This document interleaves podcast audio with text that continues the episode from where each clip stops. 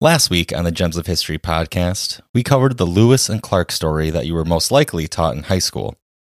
This version highlights the men as trailblazers, exploring the wilderness that no one had ever been in. This version centers around the fact that Lewis and Clark were exploring unseen lands and started from scratch. This week on the Gems of History podcast, however, we will be diving into a different point of view the Native American point of view.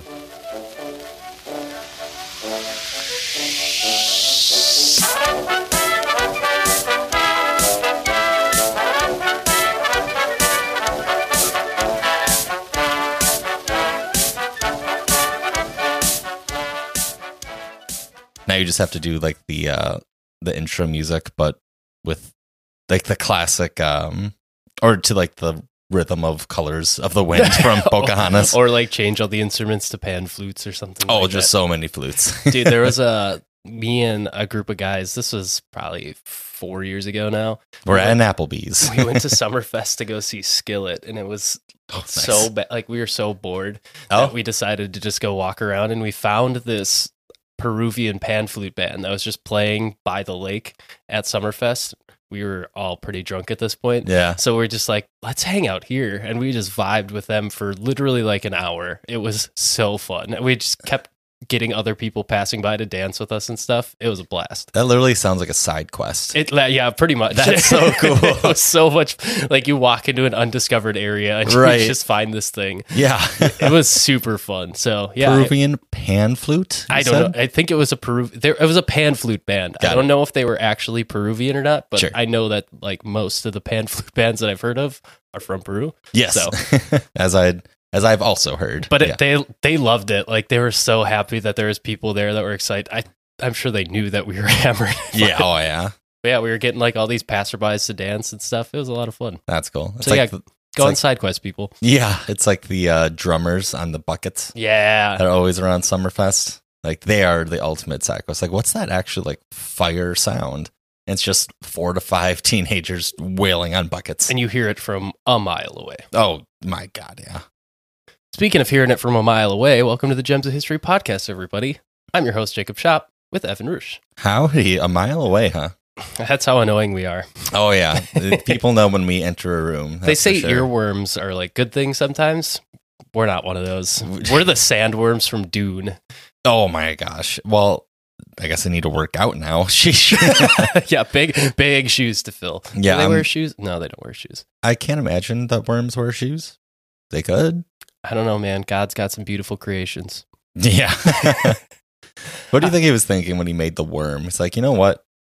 The earth needs inhabitants. I wanna see meaning the- the, inner earth. I want to see something that you can cut in half and then it just doesn't matter. right. now that's the craziest thing Like- about just anatomy of animals. Because either side could be the head. It's so weird. That's kind of cool. Worms are weird. Worms are cool though. I wish they were prettier. I will say that. That is true. But uh, yeah, I, I also wish that they didn't like, Worm. yeah, just e- be creepy. yeah, like creepy crawlers. Yeah, but what are you going to do, you know? Be like that sometimes. It'd be like that. yeah. How are you doing today, Ev? We're doing good. Doing good. Uh Vivi, uh the other black lab that uh well one of my black labs, I guess I should was say. say the other The one. other one. Uh she got a little kennel cough this week and we woke up in the middle of the night and just thinking like is there a goose in the house? Like if you've ever have your dogs ever had kennel cough? Uh, our old dog did, but Yes, like you know that sound. It's just like huh yeah, yeah. and it's kind of like it's like she's completely fine now but at the time we're like what the heck is that but like she also hasn't seen any other dogs I was gonna say, was she in a kennel? no she hasn't seen any other dogs besides zuki and like zuki doesn't have it Yeah. So we just keep on making jokes like viv are you sneaking out at night to see boys Hey, she's at that age. yeah rambun- rambunctious teenager Have you ever seen the videos of the dogs that get kennel cough that sound like humans coughing? Y- yeah yeah like that would be unsettling. yeah that'd be Wake up in the middle of the night to that. it's like great she's a skin crawler Yeah, exactly. Uh, speaking of skinwalkers, we are skinwalkers. talking. walkers thank you Yes, I knew what you meant. Uh, we're going to be talking more about uh, Native American side of things today. So, as Evan did in the intro read, we uh, talked about the Lewis and Clark expedition, the accepted narrative, like the heroic white men who traveled west against all odds, that kind of thing. Right. Conquered the untamed wilderness filled with savages. Exactly. Per our literal history books. So we we covered that side of it last week. And this week we're going to be as I mentioned in the last episode, it's going to be a little more discussion based. We do have kind of a, a flow that we're going to follow, but yeah. yeah, we're, it's going to be more talking points on this one. We're going to be covering York, who, as we mentioned, was the enslaved person that was along on the expedition who belonged to William Clark. We're going to talk about the uh, rampant venereal disease that ripped through the Corps of Discovery, and Yeah, a whole lot of sex. yeah, then we'll talk about uh, at the the second half is going to be more focused on talking to the Native American point of view and especially Sacagawea. That I think that's what I'm going to refer to as through this episode. Mhm. There's multiple ways depending on which tribe you talk to that they spell her name out. So Sacagawea is also I think acceptable, and then there's also one that spells it with another K instead of a G or a J. So there's multiple ways to do it, but I think I'm going to call her Sacagawea. But yeah, we'll get to all of that stuff. Sacagawea is also much more pretty than Sacagawea. I will it- say. true. the pronunciation of it, at least. It also sounds more powerful. So Oh, absolutely. yeah. So yeah, we'll be getting into all of that today. Uh, should we jump in right away? Is there anything you wanted to mention before we get started, or No, I mean, the only preface for this, I mean, we talked about it quite a bit last week. Lewis and Clark and their Corps discovery did accomplish a pretty cool thing. So keep in mind, we're not truly bashing them per se. We will bash them a little bit, but it's just explaining the other half of the story that you don't get to hear. So right? when we're going through things, I don't expect anyone to get offended, Yeah, but just keep that in mind. We're not bashing, we're just explaining the story more. Yeah, and I, I heard a statement that was like a lot of people don't like to dive into history, like especially Mm. on this side of things because it, it kind of represents who we are still. Mm. Like it, we're still connected to this history. This Right. helped build to where we are now. So in a way, it's kind of examining a part of our life and a part of our history. So th- I, a lot of people don't like to look at that because then it's a reflection on who we are. So in a way, that's why Lewis and Clark is a good contrast because if we look at it the way that the history books teach it, we look better as well. Specifically, you and me look better as white men. Right. So we look a lot better. Oh, we gave the Native Americans gifts. yeah, Like we gave them tobacco and beads. Like let's not get And whis- crazy like here. alcohol, which also was a, detriment to their society. Quite a bit, yes. So yeah, it, I I thought that was an interesting perspective on it. But yeah, Mhm. we are going to be getting into a, a little bit of the uh, stuff that you might not like to hear about Lewis and Clark, and we're as Evan mentioned, we will talk a little bit bad about them. But if it wasn't Lewis and Clark, it would have been someone else. So 100%. at the same time, it's just they were put into a scenario and they filled the role that they needed to fill at the time. So it's not on them entirely that this was their legacy. It's just they were in the right place at the right time for this to happen. I do also wonder quite a bit if Lewis and Clark don't make it. Like let's say they do get wiped out by diseases. I wonder if the next expedition is not as friendly of an expedition, like the follow up one, you know? Yeah. because it could just be misinterpreted as oh they were killed by Native Americans who were considered savages like that's the word used by uh Lewis and Clark in all of their journals it's a very prevalent term at the time so maybe the next one's not as as peaceful Yeah, and uh, just if Lewis and Clark don't uh, don't lead it, how many people die? right If even if it does succeed without them, Yeah. how many people die versus just one guy dying of a disease that wasn't even really related to the expedition they were on. right So yeah, it, it could have been way different. So When you need mealtime inspiration, it's worth shopping Kroger, where you'll find over 30,000 mouthwatering choices that excite your inner foodie. And no matter what tasty choice you make, you'll enjoy our everyday low prices, plus extra ways to save, like digital coupons worth over $600 each week. You can also save up to $1 off per gallon at the pump with fuel points. More savings and more inspiring flavors make shopping Kroger worth it every time. Kroger, fresh for everyone. Fuel restrictions apply. Oh, all right. Let's hop right in. We're going to start up top by talking about York, who, yeah start with slavery as we mentioned last episode, was William Clark's enslaved laborer. And so they had Lewis and Clark had about 40 men with them when they set off, and most of them were handpicked volunteers who were, as Evan mentioned, white single men, soldiers, younger guys, pretty much robust younger guys who were Mhm. ready to go on this type of journey. And they were handpicked by Lewis and Clark. So it was a mishmash of single soldiers, French interpreters, a lot of diversity between the backgrounds of the adventurers, but they all had one thing in common, and that was that they were white men. Of course, Sacagawea or Sacagawea would join them later on in the journey, and she would be a huge help in her own right. But one of the other things that stood out in this journey was York, who was the enslaved laborer, because obviously he's not a white man. Mhm. And he didn't have a choice to join. He was told that he was joining. Right. It's you are coming to the Pacific Ocean with me. Yeah. It wasn't uh here's a sign up form. Exactly. It wasn't, we think you're good for this. Will you join us? It's, Mhm. we know that you're coming. Yeah. so we talked about it briefly last episode, but the Clark family settled in Kentucky after the Revolutionary War, and four of his older brothers were all helpful in making sure that the United States won the Revolutionary War. Mhm. But this also meant that, like a lot of people who settled a bit more south after the war, the Clark family owned slaves. Two of them, who were known as Old York and Rose, had been in the service of John Clark, who was William's father. And that was back when they still lived in Virginia. And then once they moved to Kentucky, they continued on working for the Clark family. So documents show that William Clark inherited some of these slaves when his father died in 1799. And one of them was the son of Old York and Rose, simply known as York. really happy that they didn't go with New York on that one. like that would be mad disrespectful. yeah, I mean, you would have a name of an entire state, so that'd be kind of cool. But, That I guess that is true. but you also are like a slave in the South versus New York being a free state. so- More than the yeah, right. so York, when he got inherited by William Clark, became William Clark's personal servant. He grew up with William. He served as his companion and manservant, and he was the much.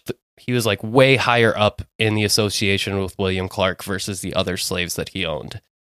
It is said that York likely slept within earshot of William and ate in the family kitchen. He dressed in likely the hand me downs from William Clark, and he kind of learned just by watching to act as the upper cl- class Clark family did. So he was Mhm. more of like a I don't know if you want to re- call him like a house slave or a refined slave. He wasn't just a laborer in the fields. Right. Like he managed the property. If I'm not mistaken. Like he managed um quite a bit and had a lot of responsibility. Yeah, so he he had a lot more autonomy, I guess Mhm. you could say, versus some of the other enslaved laborers that they had. But that's still more autonomy as a slave. So Right. Yeah. he couldn't learn to read or write, but he was said to be athletic, handsome, and strong, according to Portland State University professor Darnell Millner. Somewhere in the timeline, York married an enslaved woman, and we don't know her name. Her name's kind of lost to history. But shortly after they got married, York would be forced to leave his newlywed and join the Corps of Discovery. Clark's decision at the end of the day was a practical one because he knew that York would be a huge asset to the group in an uh, otherwise healthy and robust young men. Because, like I just mentioned, he was athletic, handsome, strong, just he was a good asset to have on something like this. Almost immediately, York proved his helpfulness on the journey because unlike back home where he was prohibited from handling a firearm york helped to hunt buffalo geese deer whatever wild game the group needed to subsist on one account recalls how york went on a 15 person hunting party in the middle of december to kill buffalo to replenish their food supplies and almost all of the men came back with frostbite so he's doing very tough labor to help this group survive Right. He's truly part of the Corps of Discovery, but he doesn't get like the acclamations. Yeah. When they when all is said and done. Right, because despite him helping out so much, many of the other men were hesitant to allow York to work alongside them because a lot of them were raised in the South of the United States. So having an African American by their side was kind of an outrage to how they were brought up to view these people. And to demonstrate that frustration, only one month into the journey, one of the members of the party threw sand at York and nearly caused him to lose an eye. Yeah. So it's not harmless, just words or anything like that that he's dealing with. He's dealing with physical attacks. yeah, it's violent actions. Like the Corps discovery. Again, it was a mismatch. Miss. mishmash. Thank you. It was a mishmash of a ton of different backgrounds, but yeah, when it came to the color of someone's skin, they were very. They weren't kind people. Is what I'm trying to say. like to this uh, person that's literally out there getting frostbite, hunting buffalo so that they can eat. yeah, You know, doing a ton of stuff. and I mean, French and Americans are all working together and pretty much in harmony. But just because he has different colored skin is the only reason that he's singled out. Right. But eventually they had to learn to deal with it, and York was accompanying Clark on scouting expeditions. And when food was scarce for the party, York was actually one of only two men who was sent to the Nez Perce for food. So he's getting put on these pretty important, I don't know if you call it missions, side quests, if we want to call them side quests. I would say it's a pretty. I think that's a main quest. it's a pretty important quest. I locking down the food. So he's getting important roles in a lot of this. And during the winter of oh, during the winter of 1805, York was even allowed to cast his vote with the rest of the party Mhm. for where they were going to winter. So granted, it was a very limited capacity, but he was allowed to vote decades before African Americans would be allowed to vote in the United States. right? Yeah. So, I mean, like I said, it's not like he's being treated equally to his white counterparts, but it's something. Yeah. I mean, like we've already said, he is doing everything. He's voting. He's like he's truly part of everything that's happening. yeah. but just not given the the same respect. And it's very interesting because the Native Americans also took interest in York quite a bit, which I'm sure you may, may Yeah. get into in a little bit. But But in that's the one of the opposite reasons- way. Like- right, right, like fascination almost, and which we like parallels throughout history when we talked about the uh, samurai episode. Yep. Uh, when we talked about uh, the African American samurai, I believe it's Yasuke. I'll need it. Yasuke, I think is Thank you. Yeah. Yes. Um, but it was like the same same reaction. It was like fascination. Like, Yeah. exactly. It's just like you've never seen a person like this before. Right. Right. So, yeah. And with the Native Americans is kind of where one of his most important roles comes in. Mhm. Uh, a lot of the tribes had never seen a black man before. They'd seen different types of white people. They'd seen French, Spanish, Russian, pretty They've- much everyone under the sun. They've seen all the whites. yeah, they've seen the quilt of the American white, or Yeah. not even the American white. It's the- literally the quilt of the American white. It's literally just a white plain piece of paper. yep, no is- spice. no, literally no spice. So they called York the Big Medicine, and that was signi- it signified that York had the power of God manifest within him. Like they viewed him as something anomalous Mhm. in nature. And some of the men even asked if some of the men in the tribes even asked York if they would sleep with their wives because they were like, You have power from God, and that will transfer to our people through this intercourse that you have with our women. And Which is wild. yeah, I mean, that's one way to do it, I guess. right, right. There were even instances of some of the tribes not believing that York's skin color was actually real. So they tried to rub his skin clean with coarse sand, and the only reason that they stopped is because his skin became so raw that blood started to ooze from it. Ugh, ow. And I mean, that's another example, though, of he doesn't have a say in a lot of this. He's just got to Right. stand there and let this happen because if he Yeah. doesn't, then he's going to get yelled at by Clark. right. Clark encouraged the Nez Perce to closely examine York, and Clark even pushed York to quote unquote perform for the tribes, acting as either a frightening monster or as a harmless dancing buffoon, showing that although York may have had a few more liberties than he did back home, he was still not respected or had he didn't have any autonomy amongst his peers, even though Clark knew how important he was to this journey. Right. Very important, but also has to put on a show. Like that's that's a very tough spot to be in. He's a useful tool, is Right. what he is to William Clark. Mhm.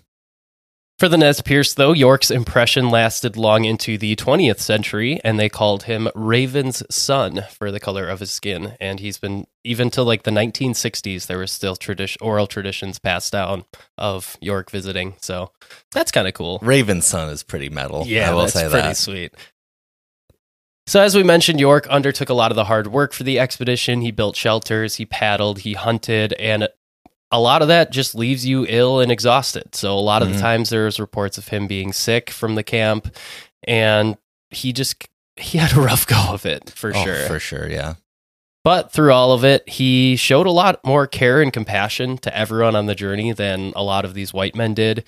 It was said that he stewed fruit and tea for the sick Native Americans, especially the Native American women. He even attempted to help Charles Floyd before he died, who was the Mhm. only member of the, the group that passed away on the journey. So he's, he, despite his circumstance, he's a really kind, really caring person who's just honestly trying to help everybody. Yeah, I mean, making medicine for the people that threw sand in your face and almost made you lose an eye, or making medicine for people who are trying to literally rub your skin off out of like not ignorance, but out of just not being familiar with um, people of that skin color. Like he is a pretty great man to He's go an- through all of this. He's an all star for sure. Towards the end of the journey, Clark got pretty sick himself, and York actually dove into a river and swam to an island to gather herbal remedies for his master. But despite all of this, when the corps returned home, York was the only one who didn't receive anything for his help with the journey. While the rest of the men were partying and being hailed as heroes, the government was preparing the reward that they were to be given. Salaries and acres of land were eventually awarded to all of the men who had, quote, been to the Pacific and back, end quote. All of them except for York. According once again to Millner, who I mentioned earlier, quote, all but York enjoyed the trappings and attentions of celebrity. Just kind of left out of it. yeah, all of the duties, none of the payday. Exactly. To add insult to injury, Clark refused to release York from his slavery despite having released a different man named Ben in 1802 for doing lesser work. Yeah, like that's nuts.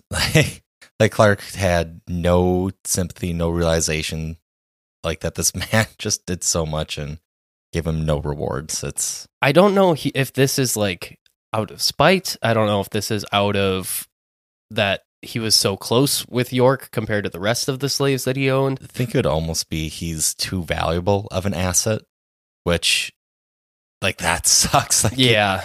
you do so much and yeah, again, you're not rewarded with anything. In fact, it almost punishes you for being so good Right. um of a person, to be quite frank. Honestly, I th- I kind of think about York before the expedition in terms of Samuel L. Jackson from Django Unchained, where he's kind of like Mm. the house slave who's like really close with the master, not in the same way as like the movie portrays, like not that he's like super sympathetic towards the white men or anything like that. Yeah.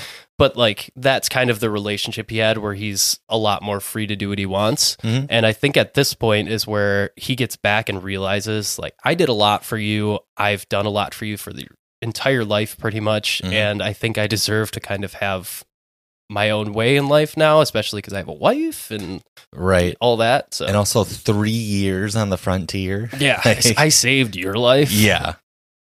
But apparently, when they got back, Lewis even counseled Clark against releasing York. So I'm sure that probably had a say in it too. Mhm.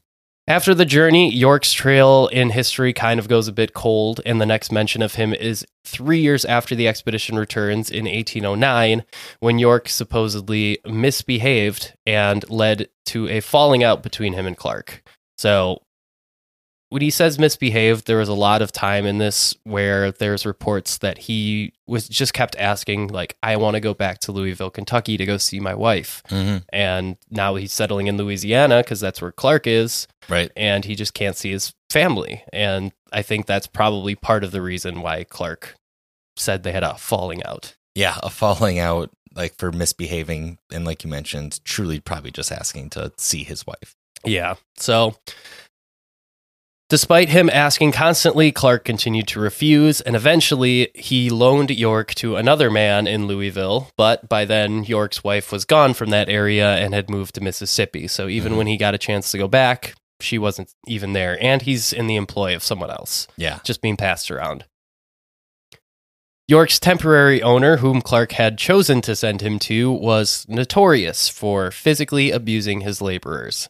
So I think this was a pretty calculated move on Clark's part to try and Yeah. Especially with someone that he grew up with. He probably did research on this person and was just kind of fed up with with York, which again is, I mean, there's no other way to say it. Like, it's just a very, very sad and disturbing situation. It is. After this, York's trail kind of goes cold again, and it wasn't until 1832 that Clark mentions York again when he finally frees him. It's around this time. I don't know if it's exactly 1832. There's reports that it's earlier in like 1815. So, somewhere in that time period is when York gains his freedom. But Clark's clear disdain for his former companion is evident by this point because he writes that York's business has failed spectacularly and that York would rather be a slave again than be free. So, even as a free man, he didn't really get any respect. And Mhm. as a free man, York slips through the cracks in a system that was meant to keep African Americans repressed. So, there's a lot of claims that he might have gone out to the West. There's other claims that he died of cholera in Tennessee. But whatever his fate was, York was truly indispensable as a part of the Corps of Discovery and never got his due after everything was said and done. In my mind, I'm just going to say that he moved out west and just had a very great time. And That's that's I'm why hoping. we, that's why we never heard from, from York. Yeah, the the story that Clark tells is that he started a business as a wagoneer and Mhm. that he started raising horses and stuff like that. So hopefully that just went well for him and he was able to kind of build a life. I know. And nothing else happened. Nothing went wrong. I hope. Right. Please God. I mean, yeah, three years on a journey that you didn't sign up for, you weren't paid for, you weren't recognized for at the time. Like we are starting to recognize and tell these stories now, but at the time, you have to think like, what was all of that for? Like, Right. what is, like, what's life's purpose? If I'm, if I have to do this unbelievable task and not get anything for it, Yeah. But at the same time, then you're hearing from all these people that are like, you got this awesome opportunity to go out where no one's ever been. And while all Right. these other people are s- stuck on the farms and stuff. So yeah, like you got to see the world. Well, did you?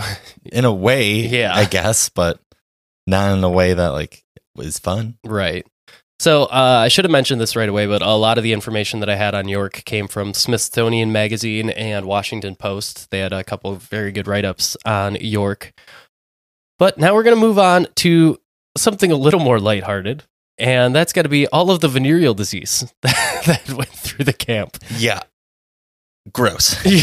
Truly gross. to put it to put it bluntly, these men were dogs. So this is a very underreported but large part of the Lewis and Clark journey uh, because syphilis was very prevalent in the United States by this point. Oh yeah, syphilis had an unbelievable run in the U.S. Oh, and yeah. well, also came back to to Europe and like we talked about Started- in past episodes, yeah. syphilis zombies. Yep.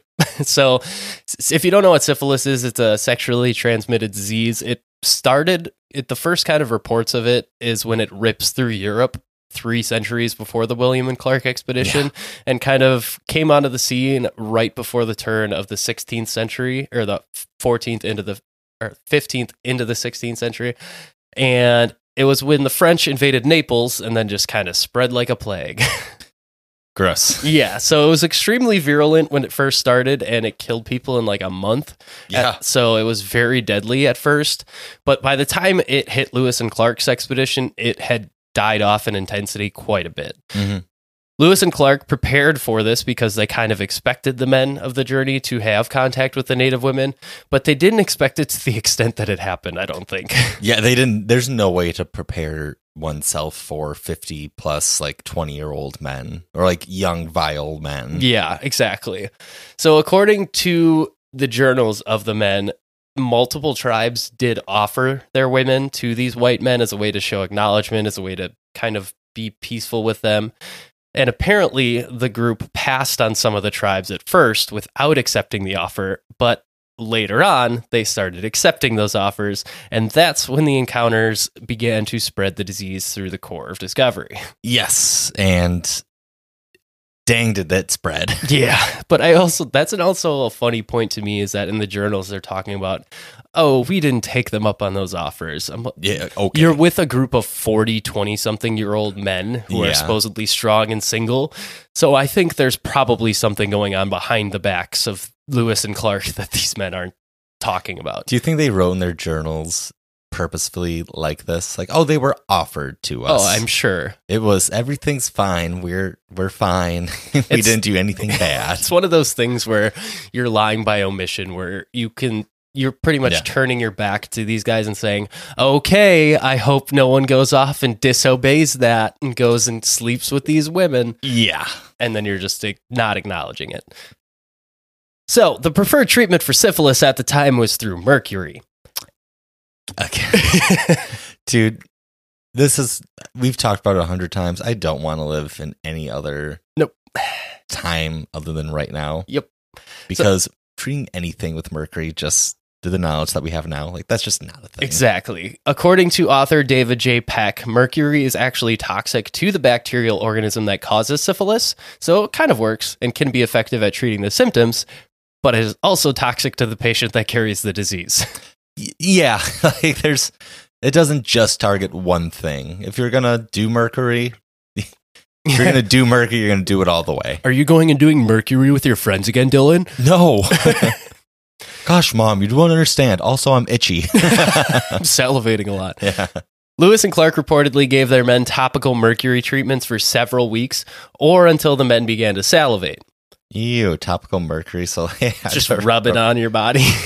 Can someone pass the mercury? yeah. it's never been used. Like now we have CBD creams and then they just had mercury creams.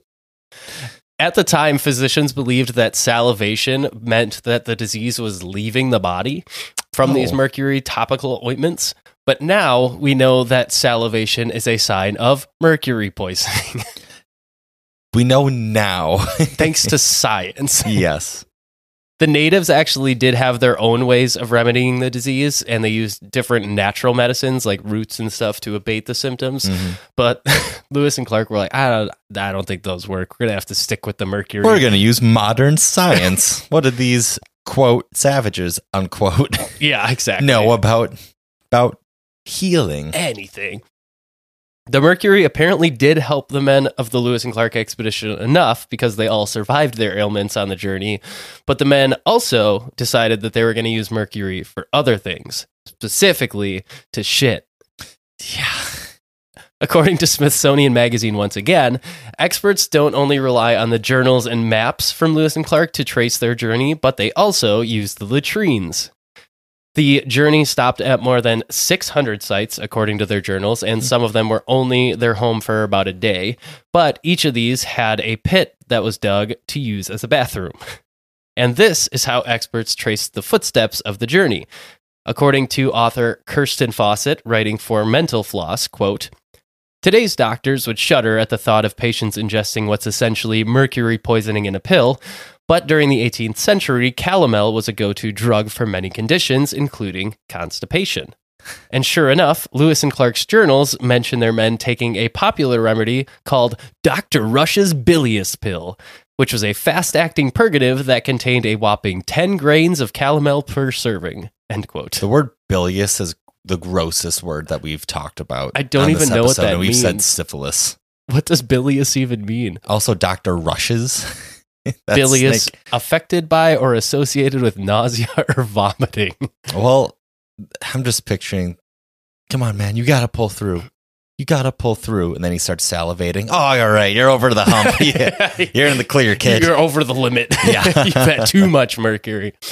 But yeah, so the pills were so strong that people called them thunderclappers or thunderbolts. oh wow! But since mercury doesn't decompose, it's still present. It's still pres- It's not still present. It's still present in the latrine pits from the journey to this day. That's crazy. It's been hundreds of years. right? So, uh, I, as I texted Evan about this Yeah. before we recorded last week, talk about a shitty job, literally.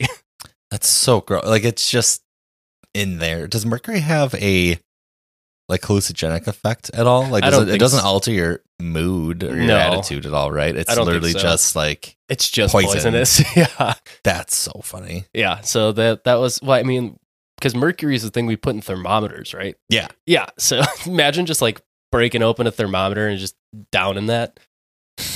Yum. He sounds delicious.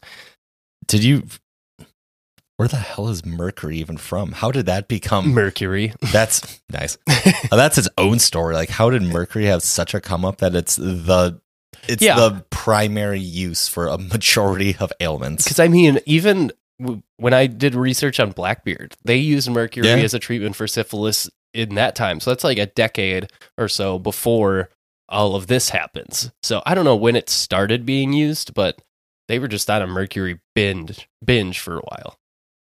Yeah, it doesn't make any. I just googled where does Mercury come from. Have not gotten a straight answer yet. Science. I mean, it does occur, quote, abundantly in the environment, and it's in minerals. But who had the idea of like burning coal is one example I'm seeing here, and putting on your your syphilis ridden Yeah. genitals? we are not scientists. So if any scientists out there have an answer, I mean, we I are would love to hear it. as I mentioned last week, we're in the end days. We can just start spitballing stuff. So right. Oh yeah, that's true. The end is nigh. So mercury comes from prairie dogs who ingest it and then Mhm. they send it back out and then it transfers into minerals. Mercury comes from worms. That's Yeah, going full circle. There we go. You cut them in half and put it on The- your on your worm. Put the more you know star across that Mm. entire statement. All right, mercury comes from worms. yes. Okay, now we're going to get into the Native American perspective overall on the Lewis and Clark expedition. So, naturally, now I think people who are familiar with the Lewis and Clark expedition know that this was not necessarily the best thing for the Native Americans in the long run, especially decades down the line once gold rush happens and all of these people start coming across. That's when it gets really bad. Yeah, I saw one source, excuse me, as I go back here from the tribalcollegejournal.org, who talked about uh, the native experience during this time. And they describe it as, like, and I quote here, the success of Lewis and Clark actually hastened the killing of many of the indigenous people and more firmly set the tone for the way the US government would deal with Native Americans, end quote. So this was the format, the template of how the US government would quote unquote deal with Native Americans. It was try to give gifts, but like again, actively try to like take their land. And if that didn't work through the gifts, it's like, all right, we're bringing in our muskets and our cannons and we're going to move you. Right. Like it's it's really to the complete extremes in either way. And even if you accept the gifts, it'll then like in a few years, it'll be the other option. Right. Right. So and also with Lewis and Clark documenting everything, like they know the US government later in the very bad times knew where to find these Native Americans. Oh, yeah. So like there was no like element of surprise if a tribe was trying to fight back. It's like, okay, no, this is your food source. These are the plants you rely on for medicine. These are your customs. We can exploit them in a lot of different ways. Well, so there a lot of the research that I did was it was the Corps of Discovery, but a lot of that discovery was also how to exploit these people oh, yeah. in the different ways again like with their customs the, the- again the food source being uh buffalo and then we killed all the buffalo Yeah, we did that. so it's it is a very dark spot on this whole like the whole lewis and clark expedition like these people like the mandans they literally kept the Corps of Discovery alive Yeah. throughout that entire summer gave them buffalo meat and corn to to survive a north dakota winter Yeah. when they didn't have like real they didn't have heat systems Oh. and Yeah, north dakota winters like they get crazy snow like There's no space heaters. there's no space heaters right there's no shacks to put up for ice fishing yeah. right so and also just trying to find their way like there's no way that lewis and clark could know how to navigate the different tributaries Oh, yeah. go down the missouri Yeah. the well, Missouri River, if I'm not Yep. mistaken. So it's not that picture of Lewis and Clark being, again, the tamers, the conquerors of the West of this untamed land. Like, goes without saying, there were people there Yeah. who literally showed them and literally guided them the entire way. They were almost never without a Native American scout, a Native American representative truly pointing them in the right direction. Yeah, exactly. And to the point of them exploiting this whole area once they got the journals back, the journals didn't officially get published in a book form for years after Lewis and Clark got back. They couldn't find a publisher. There was a guy that tried to transcribe them and like s- summarize them into a book form. It took them years mm-hmm. before that all got done. So it was like over a decade before any of this was available publicly. So until that happened, all of this was in the the hands of the government. Yep. And the government, if you know anything, Andrew Jackson got in there after this, and he did not have a good run of doing anything. So Andrew Jackson is a top five like dick He's of a U.S. history. big old villain. yeah, So once he gets in power and he has all of this information at his ready, he's the only one that really knows anything about it, and he can kind of paint the narrative from there. So hundred percent. Yeah. I mean, he can again exploit, make it seem like it was Native Americans who started just about any skirmish. So like, okay, they started it. We have to go in and erase them from the earth. especially when we had the French Indian Wars and stuff. So it's like we already have them painted as villains in some aspect, anyways. So Right. yeah, Right. But like with in addition to what the Mandans did, like the Shoshone and the Salish, apologies for most likely mispronouncing that last one. Like they gave them horses. Like you can't go through the mountainous passes that they went through without horses to carry all of your stuff. right, Like there's no way that they could survive in different places without learning where to catch salmon or like find the right routes. Like we talked about York being the medicine man, like he didn't know where to find these routes. Like it had to be like the Nez Perce and the different tribes ar- like around the Columbia Plateau like provided them with food, which we talked about last week was dogs. Like yeah, they provided food, shelter, women in cases. Um, so there is no Lewis and Clark without the Native Americans and their unbelievable help.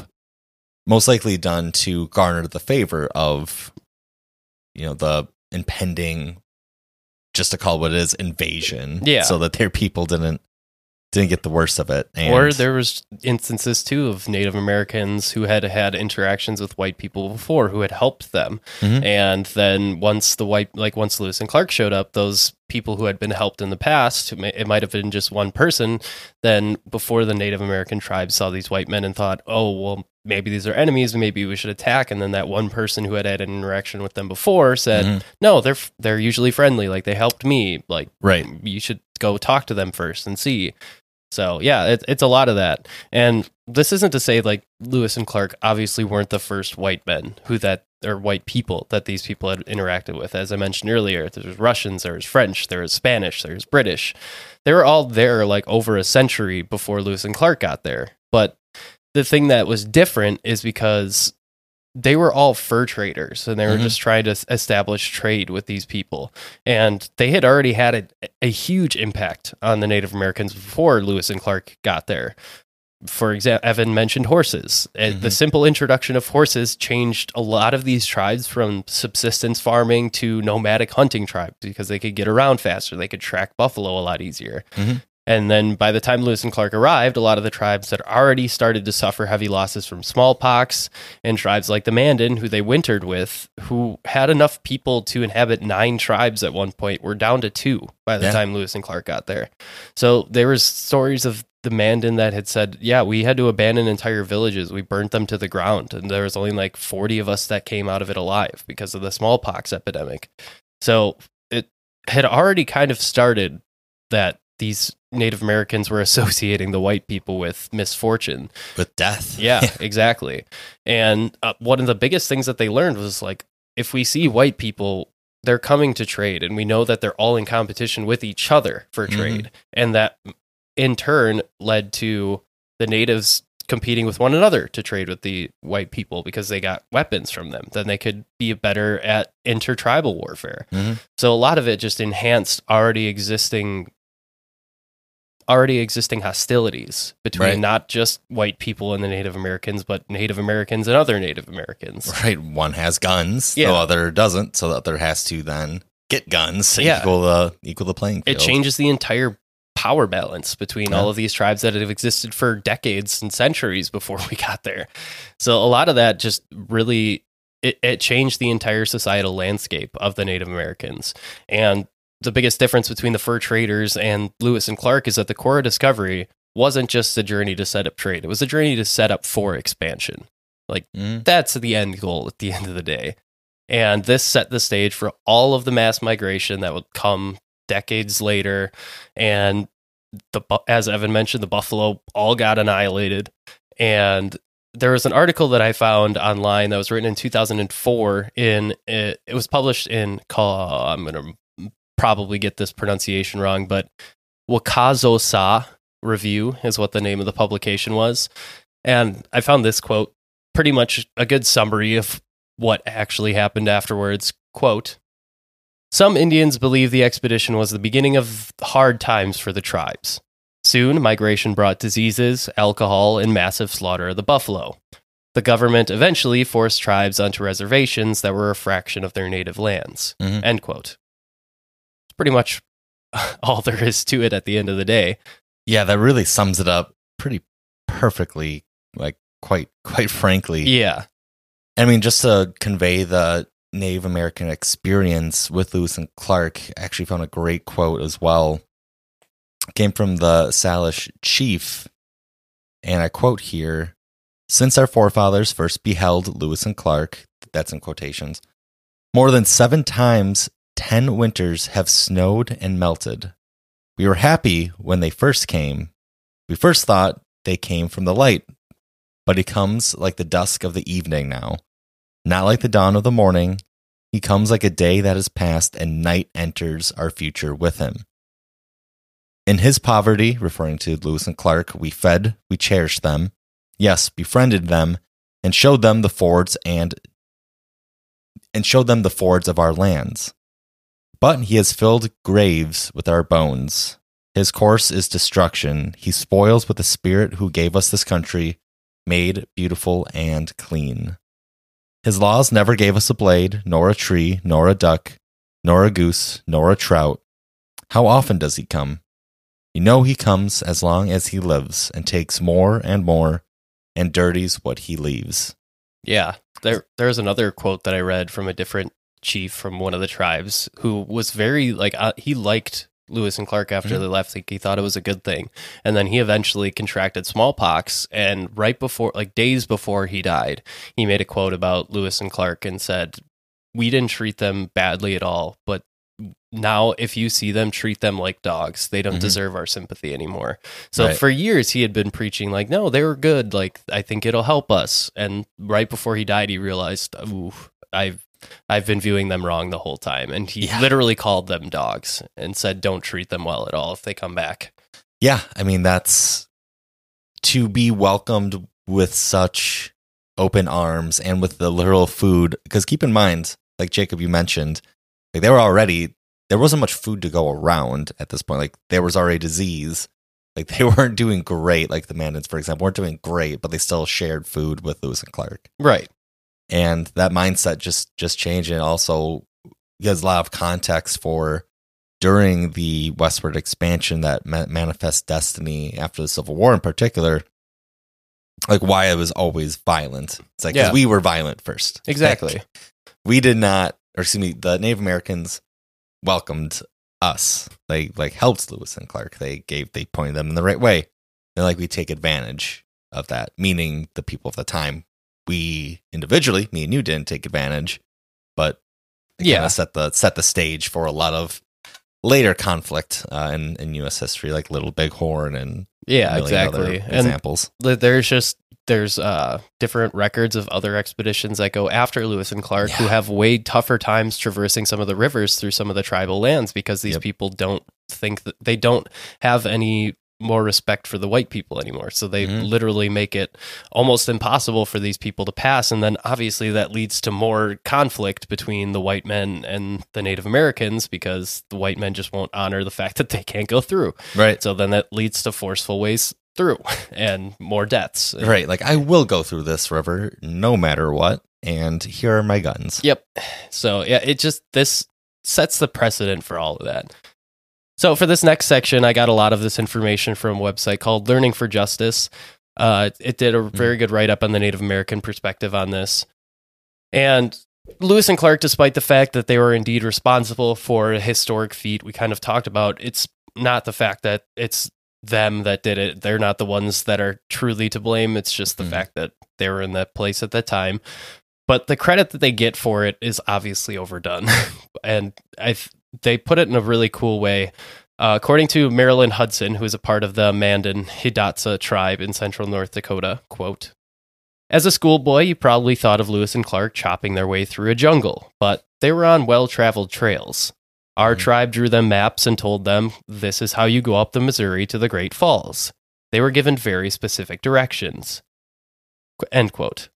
And she's not the only one who disagrees about how things were taught about Lewis and Clark. Writer and historian Bernard DeVoto stated, quote, a dismaying amount of our history has been written without regard to the Indians, end quote. And that's true. Oh, I mean, there's no.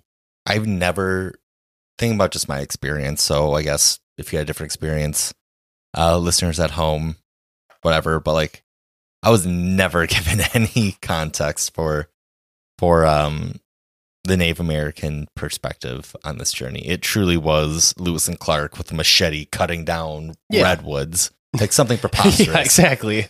So without that context being taught, there's no way to know it, which is very sad that we don't dive into additional perspectives on historical events such as this. Yeah. And I mean, like you mentioned right at the top of this section of the, the episode, without the Native Americans, there's no Lewis and Clark. Like it, it literally is impossible. They, they knew that tr- they had literal trails to take these people through. So they're not chopping through the forest. No, they were on canoes a majority of Yeah. the time. Exactly. You're on a river. like as long as you know which way to turn, then you're fine. Right, like there's a fork. Let's ask the people that have lived here for hundreds of years where to go. That no. Yeah. it's I equate it to like if I or for example you go and you ask someone for directions and they point you in the right way, then like you're on your very merry way. Then I come and I just shoot the people instead that are trying to give me directions. Yeah, to, like, exactly. make a bad impression. Like it's very it's very sad. It is. Because Lewis and Clark, I mean, you have to give them some credit. Like they didn't, they weren't the reasons that the Native Americans did not welcome white people. Like a majority of their interactions were very peaceful. So it's not like they were like the Right. true reasons Like- why that set up like for later expeditions. It Yeah. was later expeditions that did it. the biggest thing is just the migration, like the mass migration Right. west. Like that's it's just that Lewis and Clark sped the process. Yeah. So, uh, f- still from that Learning for Justice uh, website, there is a man who was referenced named Blue Horse who works with the Indian Education Program for Portland Public Schools. He brought up a lot of the same points and kind of said like within a century of Lewis and Clark, every native nation was displaced and put on reservation. Every single one. The forests were cut. The Oregon sea otter, who was helpful in fueling Thomas Jefferson's mission, they were gone. And he basically said that ec- glorifying exploitation as exploration is dangerous. Mhm. And I thought that was probably the most impactful quote. Is like exploitation versus exploration. They said that they were explorers, but they were exploiting. They weren't exploring. Oh, 100%. And the fact that it took less than 100 years for every single tribe to be moved. It was basically less than a decade because that's when Andrew Jackson started all of it. So, yeah, it's a very quick turnaround. God, Andrew Jackson, man. What a guy. We do need to power rank our like biggest assholes of history. He's, he's on a dollar bill, isn't he? He's on the 20. He's on the nice twenty dollar bill. what a guy. Which equates to one grown up dollar exactly. at this point. Yeah, when you're 10 years old, that $20 bill is like $3,000. Like I am rich. I am so set for life. yeah. So, Marilyn Hudson, who I mentioned earlier, kind of once again reiterates these points and says that Lewis and Clark didn't discover anything. They just kind of showed up, mined the knowledge that the Native Americans had, and used it for a military exploration, like, or a military expedition, not even an Mhm. exploration. I guess you wouldn't even call it that. But overall, in It's Native like they read it. Sorry to interrupt. It's like they read the book. Like they read a book and then took credit for writing the book. Yeah. Like, This is me beating a game with an online guide and saying, "Yeah, I Yeah. totally did that." Huh. But overall, in Native American circles, Lewis and Clark really aren't prominent figures. I read an Mhm. entire article about the bicentennial in 2003 that took place where they kind of talk about we don't care about Lewis and Clark. And that's kind of where they say if it wasn't Lewis and Clark, it would have been someone else. Right. So it's not really important to us. They're not really talked about. And rather than memorializing these explorers, the tribes at the time were trying to figure out how to deal with the diseases and all of these migrants who are following in the footsteps of Lewis and Clark. And they also just had to try and figure out the new way of life that the United States was bringing to them. As Native American Studies professor at the University of Wisconsin, whoop, whoop, and a member of the Blackfeet tribe emphasizes, Lewis and Clark were really, at the end of the day, ignorant to all of the beliefs and customs of these tribes. Hmm. So when they told the chiefs that they had a quote, great white father who had sovereignty over them, the tribes probably didn't understand what they were meant because they had no word for sovereignty and they had no concept of being controlled by a higher authority. So a lot of the Native Americans probably listened to them and then ignored what they said because it didn't mean anything to them. Right, like that and purchasing lands, like the classic story that Manhattan or Long Island was bought for literally nothing. Yeah. It was bought for like I don't I don't know the exact number, but it was let's just call it like it was bought for like a hundred dollars. Because like that just wasn't part of their culture. Like you Yeah. can't own land, stupid. Right. But then the us as Americans are like, oh yeah, we purchased this. Like this Yeah. is ours now. I and have a deed. And the Native Americans are like, what do you mean? Yeah. Like this belongs to everyone. The, the land doesn't belong to people. right. Like that's a piece of paper, Mr. Andrew Jackson. And then he uses that to wipe you out. Yeah. Yes. yeah. Exactly. But of course, at the end of the day, there's not a single Native American view of Lewis and Clark. They're very varied and different. Even within one tribe, there are different attitudes depending on who you talk to. And in the end, a lot of these tribes just want people to go and do their own research as much as possible and just come to their own conclusions on how they view Lewis and Clark. For example, the world has its own viewpoints on the deadly interaction that the Blackfeet tribe had with Lewis on the return journey when Lewis and Mhm. Clark split up. So, the accepted story that we talked about last week is that the natives and Lewis and his men came to an uneasy peace when they crossed one another and camped together for a night. But when the Blackfeet tried to steal the expedition's horses or their guns, depending on which story you read, the men of the expedition had to shoot the Blackfeet. The tribe has their own version of the story. According to them, two Blackfeet boys who were aged 12 and 13 were on their way home when the expedition spotted them and invited the boys to camp. Lewis apparently insisted that they camp together and attempted to give them gifts, but in the middle of the night, the boys tried to leave the camp. At this point, one of Lewis's men woke up and stabbed one of the boys, and Lewis shot the other. Lewis then contended that the boys tried to steal the men's guns, and in response, they had to shoot them. But the story fails to tell how old the boys were and the fact that the white men constantly had their weapons on hand. And as one eight year old boy from the tribe stated when asked in a current article, quote, I think Lewis and Clark were bad guys. End quote. Yeah. Like it's very important to get the two perspectives because we know or we're taught that, yeah, like they were men, like it was tribe men, like Yep. warriors trying to steal horses, where Just boys. just 12 year old kids. Yeah. And it paints it in such a different light. Like you're killing children. Either way, that looks bad. Yeah. Even if they are stealing your horses, you're grown men. yeah. You're a child murderer. Yeah, exactly. And another quote from that same boy's uncle kind of stuck with me because he said, We like to say we're the ones who discovered Lewis and Clark, not Mhm. that they discovered us. Yeah. And in a way, that's kind of how it went. Like they saved Lewis and Clark. They found them and they told them, Hey, which way do we go? Right.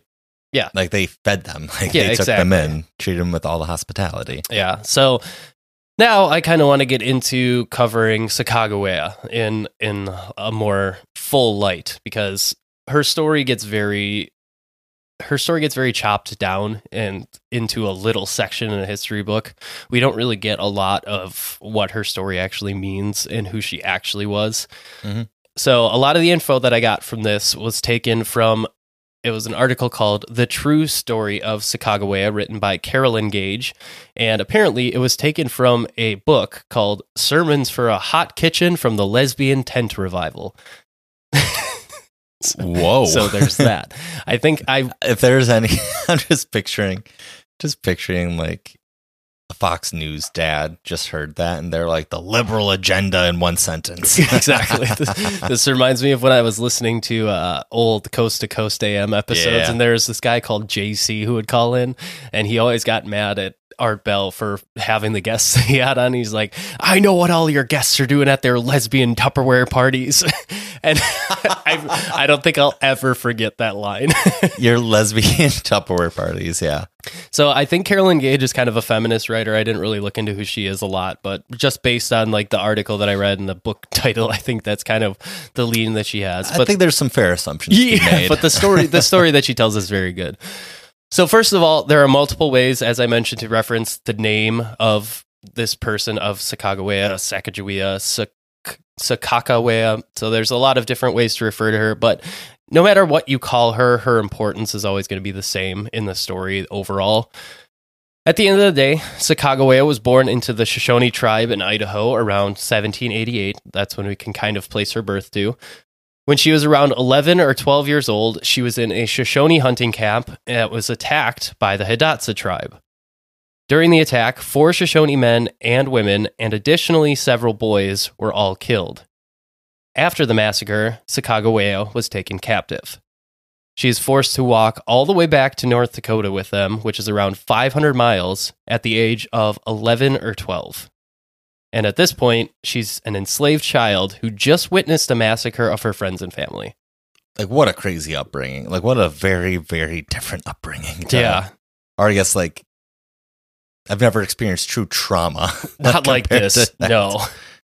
And then immediately after witnessing a massacre of her friends and family at Mhm. age 11 or 12, she was living with a Hidatsa as a slave, and a French trapper showed up, and he won a gambling game with the tribe. So to pay him, the Hidatsa gave him Sak- Sacagawea, who is maybe 13 at this point. So instead of being a captive of the tribe, she's now a slave to this man. Yeah. And before Sacagawea, he had already bought another Shoshone girl from the Hidatsa, so he called both of them his quote unquote wives. To a 13 year old. Yeah. As it's put in the article, this is basically a formalized child rape arrangement brokered by adults. Again, do not want to live in any other time period. Around age 14 is when Sacagawea conceives her first child, so maybe a year after she is quote unquote married to this man. It is also around this time that Lewis and Clark showed up for their winter their wintering nearby in the Mandan tribes. And once they decided to continue after their winter was done, Charbonneau offered his and his quote unquote wife as services for translating. The fee for the services would be paid to the Frenchman, not to Sacagawea, who was the one doing the translating. Which again, this is probably something that's very just not known, not realized. Like she was a teenager. Mm. She was very young. and Yeah. she has such an important impact on on this entire trip, like a 14 year old. Yeah, and well, in a lot of the storytelling of it, you kind of think of it in the way, like not directly told probably, but you think of it like, oh, maybe she just volunteered to help them. Yeah. And that's just not how it went at all. It, that's exactly how it's told. It's like, oh, and then they stumbled upon a fur trapper and his wife of perfectly normal age. Stop looking into it. Yeah, Like, exactly. So now in the story where we're at, this pregnant teenager is in the service of a bunch of white dudes who she probably can't really understand. And to make matters worse, she gives birth to her child en route and gets sick from it and suffers from an inflammatory pelvic infection and perhaps a venereal disease and comes very close to dying, but recovers.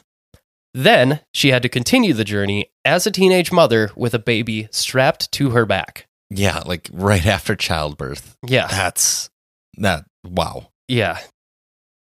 For nearly two years, she accompanies the Corps of Discovery, just doing all of the same harsh traveling that they were. She translated for the men, she foraged for them, she cooked, she cleaned, she sewed, and importantly, she helped guide the men through the various passes and tributaries that they needed to take along the way. 14, 15 years old, has a kid, almost died through the childbirth, and now you're trying to lead this expedition pretty much. Lead 50 plus white men. Yeah, exactly. In one instance, Sacagawea was responsible for saving many of the journals of the expedition when their canoe capsized and the men kind of froze up. She, on the other hand, kept a calm head and recovered the materials that were thrown into the water. So she pretty much saved Lewis and Clark's journals. Saved the entire history of it. She got a river named after her. That's a plus. Never got paid, though. Oh, less of a plus. But arguably, the most vital tool that she brought to the expedition was the fact that she was disarming. Because when the tribe saw the Corps of Discovery, by all accounts resembling a war party full of strong white men, the tribe might have had a first instinct to attack and ask questions later, depending on how the tribes had interacted with white men beforehand. But seeing them with a Native American woman and a child was a symbol that these men more than likely came in peace rather than needing to fight. So it's a very simple thing, just her presence, but it probably saved them on multiple occasions. Yeah, they put her up in the front of the line. she they better have. It's like, don't worry, we are with her. yeah. When the men camped on the Pacific, there was an instance of a quote unquote great fish that washed up on the beach, which is possibly a whale. No one really knows what they meant by that. And all of the men kind of freaked out and said, Oh my gosh, we've never seen something like this before. But Sacagawea had to beg and plead with all of the men in the party to be allowed to go and see what it was. They were just They weren't just allowing weren't. her. Yeah. So it's a small event, but it really does encapsulate how little autonomy and respect she truly had amongst the group. And not long after the expedition ended, once they got back, Sacagawea is reported to have died. She lived only until 25, by most accounts, reportedly dying of typhus or perhaps the venereal disease that she contracted from Charbonneau. Along the way, there is one story that highlights how much she had to go through in her short life. When the expedition arrived at the Shoshone camp, which we talked about a little bit last week, where she saw her brother and they bartered Mhm. for horses, Sacagawea told the story of the massacre that she had witnessed and been captured after. And according to Lewis's notes in his journal, she was very unemotional in her retelling of it. But that's his view, viewing it from the viewpoint of a white male in the 1800s. Yeah. So, not really the most compassionate viewpoint of this. Like she could also just be like holding it back. Exactly. right? Like holding back the emotions. because in her mind she may have had to detach from the events emotionally as a form of coping because by all accounts she probably suffered from some sort of ptsd after that 100%. once they got to the camp Sacagawea embraced another girl that she recognized when they arrived to the camp and it turned out that this other girl was one of the other girls that she used to spend time with who had also been a witness to the massacre as Sacagawea and this other girl just managed to escape by jumping in a river and getting to the other side their embrace was said to be passionate and emotional, which is a stark contrast to how Lewis described her earlier in his journals.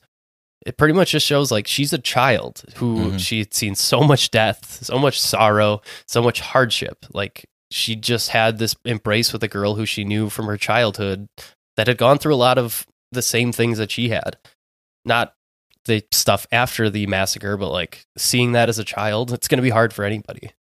Do you remember literally in history class watching the Lewis and Clark like biopic? Mm-mm. So the way that depicts Sacagawea is completely different than the truth. She is a grown woman. Yep. She's shown as like basically best friends of Lewis and Clark. That's how we're also taught. Like she was like buddy buddy with Lewis and Clark. Yeah. And it could not be farther from the truth. Like you mentioned, she had to beg to see a fish. Yeah, exactly. And that's the next point that I have in my notes. Just like this whole retelling contrasts the prevailing narrative that most people think of when they hear Sacagawea or Sacagawea. They see this strong, heroic woman who made a choice to help these men on their impossible trek. Yep. But in reality, she was a girl with a baby strapped to her back, traveling thousands of miles with men who resembled the one who took her innocence and her independence. hmm The whole time, pretty much seeing the same face over and over. And would eventually, most likely, lead to her death from diseases caught. Yeah. But this version of the story doesn't sit as comfortably as a heroine who did something for the greater good. The true story of Sac- Sacagawea isn't full of roses and sunshine, but rather represents an unflattering reality that was common most likely for a lot of Native women. Reports on their journey vary, but it kind of remains a debate how willingly the Native American women offered themselves to these white men who came into their tribal homes. But if it's anything like Sacagawea's story, they may not have been as willing as some of these reports like to say. Yeah, I'm guessing that Lewis and Clark are lying in their journals when they said that these women were offered to them of like their free will. And like in some of the documentaries that I watched, they are there are people that say this was kind of just a thing that the Native Americans did. They just they didn't view sex the same way that Mm. the the white men did, and maybe that's true too. I don't know. It's a this is a lot of customs that I don't understand fully. So Isn't that super? Well, I shouldn't say super interesting, but more so sad that there is like a lot of like we highlight other cultures. I will say a lot in America. Like there's a lot of interest in, for example, like Greek mythology or like the history of Greece or Western civilization. There's just so much interest there. There's a lot of interest in uh, like the Aztecs, for example. Like we learned so much about that story. We learned so much about what their culture was. There's so much still available about their culture. There were hundreds of Native American tribes just from the start of Lewis and Clark, right? That's not even counting the ones on the East Coast that were already forcefully moved or eradicated, but we do not celebrate or get any like there's no interest Yeah. in that culture. Right. And it's a very rich history of our it's American history yeah, for the people that were here before us. It's- and there's literally no interest. There's no like, I want to go to like this Native American festival, but we celebrate the hell out of like Cinco de Mayo right. Or stuff like like nonsense like that. Not nonsense for the Cinco de Mayo culture, but like we grasp like the white culture. We like grasp onto that and like, oh, it's a fun little Right. little celebration, but like we have no interest in the Native American culture. Like I couldn't name a single Native American holiday, but I can name several of other cultures Yeah. from around the world. Well, just for our specific upbringing, when we went to high Mhm. school, we took like different religious classes. Like we Right? took classes on like other religions other than Christianity to learn about them, but like we didn't learn anything about Native American culture or anything like that really. So yeah. yeah. Could could I could name a majority of the people in like the Iliad and like the Odyssey. yeah, right. But I couldn't name you a single. I could probably name like three Native American like heroes, Right. which is very, very sad. It is.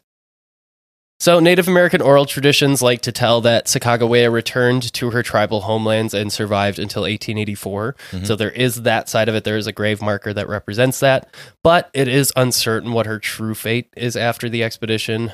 Uh, we do know that one of her children was taken by William Clark, as we mentioned, but I think the other one, who was a girl that she had after Jean Baptiste, uh, I think didn't survive too long after she had given birth to her. Mhm. So yeah, it we don't really know what her true fate was. It could have just been that Charbonneau wanted to get rid of her and said she died, and then she went back. Yep. Like, that could be the case.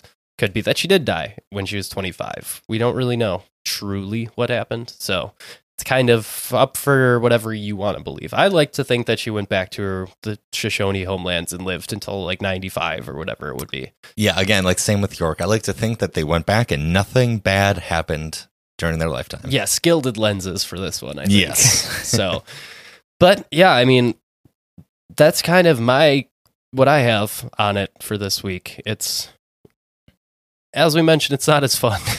No, I mean, but it's important. Like, it's not like our usual, like, goofy history, Right. but it's an important perspective to give because I say this all the time before doing the true research. Like, I didn't know a lot of this. Yeah, like, I, I mean- didn't know that. Like, I had no idea that uh, Sacagawea, apologies for mispronouncing again. I had no idea she was 13. Yeah, like I thought it was. I thought it was the other version. So I thought she was like a woman that's like, I'll help these white men. yeah, she's like, I- I mean, even a night at the museum, she's like a full grown woman. Oh yeah, that's like, right. She's not a kid. She's not 15 years old. I totally forgot about that. Right? Like she's a freshman in high school. Think of it that way. right. She's a freshman in high school helping lead one of the most historic expeditions in American history carrying a baby, on her back. dude. That's insane. Yeah, yeah, true. Uh, truly, I I cannot imagine. Yeah. She's uh like it's almost more awe inspiring that Mhm. way though. Like viewing it from the true lens, like the fact that she was so strong. And I mean, it was strength that she was forced to carry. I mean, it's not like she asked for that. Right. So, yeah, it's very interesting. The dogs like her too, I guess. Yeah, you're hearing that a little bit. Yeah. I'm guessing that's the Amazon man. He's delivering packages again. Yep. What'd you order this time? This is most likely gifts for them. I'm not going to lie to you. Like, I think we got them Christmas sweaters and Christmas like stockings. Your dogs are more like pampered than I I've ever been in my life. It's, I, I forget like the actual acronym, but I think it goes dual income parents without kids. Like, dual income. Deal income. Dip wax. Dip wax. Like- That's what I'm gonna call you. No, I think it's dual income pet parents without kids. So it's still dip wax. dip wax, yeah. yeah, uh, that, that's that's our coverage uh, on Lewis and Clark. That wraps it up for us, I think. So yeah, I Yeah. hope you guys learned something for this because I mean, the, I think this episode is a lot more enlightening than obviously the last episode. We just kind of told you the narrative. We gave you a little more detail on mm-hmm. where they stopped, what they did, rather than or more than the history books, I should say. But yeah, I like this is I don't want to say fun history, but it is quite honestly like fun and important to learn stuff like this. Cause, cause like there, I had no idea. Like we Right. talked about, like there's no way to know unless you do the research into it and actively look for different perspectives. And this makes me feel worse as a white person, like knowing that we sent a kid with a baby on your back through all of this, you know. Right. But, but that's what I mean when I said like it makes you look at yourself differently when you learn actual history. Like, Yeah, and I guess I wouldn't say like if you're if you want to like start getting into history more and diving into like these different perspectives, you do need to be prepared for Yeah. the truth. Like the truth is written by the victor, and quite frankly, the United States government was the victor here, and we are shown the best light possible. ignorance is bliss in a lot of stuff that we learn. Like, the less you know, the better for your personal, like the the way you view everything in your own life. You know. Mhm. So it, it does really shape the reality that you live up to, or you live in once you learn more about like where everything started and where it got to. So Right. I mean, you have to you have to know that. Like you have to I think it's very important to like be curious about that. Yeah. Like not every don't trust your government, kids. It's basically what it always comes down we've been to. saying it for a while. Been saying it for three years Literally the airwaves. title of one of our episodes on Ruby Ridge, I think, is Oh, "Don't trust right, your don't trust the government, kids." government. Yeah. So, Evan, do you want to plug our socials that I've been neglecting for the past two weeks? Yeah. So you can find us and continue the conversation on X at gems underscore history. You can find Jacob at Jacob from Wisco, myself at Whatevskis, and then you can also find us on all the other social medias Instagram, YouTube, TikTok. Maybe on the last episode, I'll like nail this flawlessly. Good. Uh, By then, I won't be using any of them anymore. Right?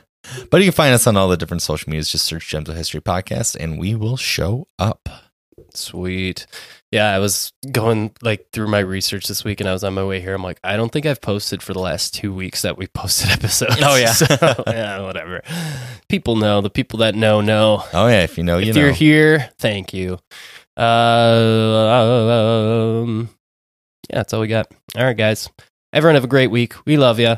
Getting to the end of the year. Everyone, make sure you're safe and having fun with your holiday celebrations that are coming up. I know there's a lot of stuff in the next month and a half that needs to be done. So don't kill each other on Black Friday.